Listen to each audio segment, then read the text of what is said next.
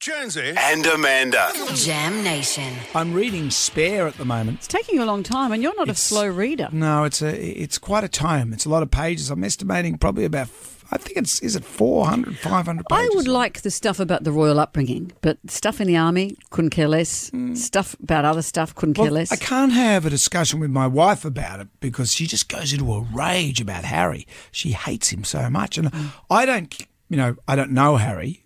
I know him throughout his history. Well, duh. But I don't. But I don't have like any beef with him. I don't care about the royals as far as I don't feel that they they he betrayed the royal family. You know, it doesn't matter to me. You're, It's- I think there's two camps. I There's don't people care. like you who are reading the book and have some sympathy Yeah. for him, and those that don't like him, he'll never read the book. But if he was a and those normal- two streams will never well, I was pass. thinking, okay, I was just thinking, say he wasn't Harry, he was just a soldier telling his story. Uh, you'd read about his PTSD, fact that he lost his mother, and tragic circumstances. You would have sympathy for him. And, I, I, I do- and people say, "Oh, stop your whinging! You live in a castle," but he doesn't know any other life. It's like if Johnny Icepipe gets raised in housing commission with a mother that beats him and a father that's long gone and is in jail, you would have sympathy for him. And I'm not saying the that they irony are- is they- that guy's book you'd never read. no, exactly. But he Harry has, you know, he has a he he, He's he got a doesn't hairy ass. Harry, he hasn't got any other idea. He doesn't know what it's like not to have well, the this life that book he's had. has been a major bestseller, and it has, you know, it's top of the top of the charts book wise. Hmm. Um, recently, apparently, Meghan Markle has been upset and overwhelmed after she and Prince Harry were mocked on South Park of all things. Because when he writes this book and they do their documentaries, that leaves them open to a lot of discussion, Sure. some ridicule, But and this is the first apparently- time in royal history, am I right in saying this, that someone's written such a tell-all memoir? I would say so. That's right. So it's been hard going for them, but this one seems to have left particularly Meghan really shaken. This is the depiction of Meghan and Harry on South Park. We want privacy. We want privacy. Aaron, thanks for having us on the show. It's so awesome to be here. It's great.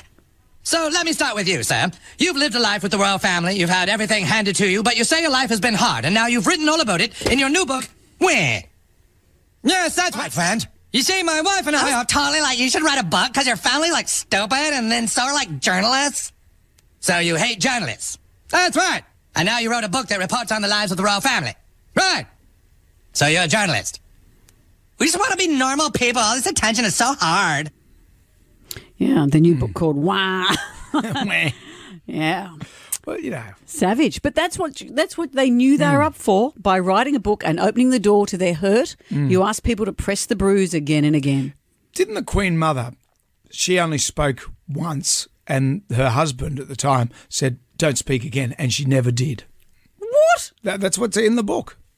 She spoke publicly or at home. Yeah, she spoke publicly once, and Leave it to the stutterer, her uh, husband. Yeah, and he said no, I didn't like that. So, and she never spoke again. No, well- and you never heard the Queen Mother say anything. No, the- or the- Gam Gam, as Harry calls her. The rules have changed very much over the years, and social media has changed. We expect to have access to their lives. Mm-hmm. So when your baby's born, Megan, you trot out and follow the trope. You show us your baby the second it's born, all the stuff that Harry and Catherine are doing, Harry and Kate, uh, William and Kate, Yeah. sorry. Um, and so this is a very new world if you're not wanting to be part of it. But in the book, Harry details uh, how he's got anxiety, and he really freaks out when he has to go and make a speech.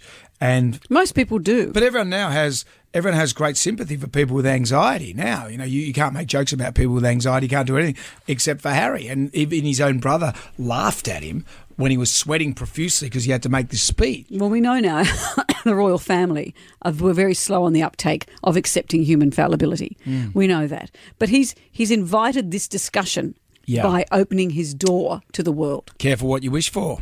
You just got to be quiet, like Uncle Andrew, and not do anything. I know. See, this is the thing: we vilify Meghan and Harry. I Yeah. don't, but people do, and yet Andrew's just Uncle quietly Andrew. off there doing his thing.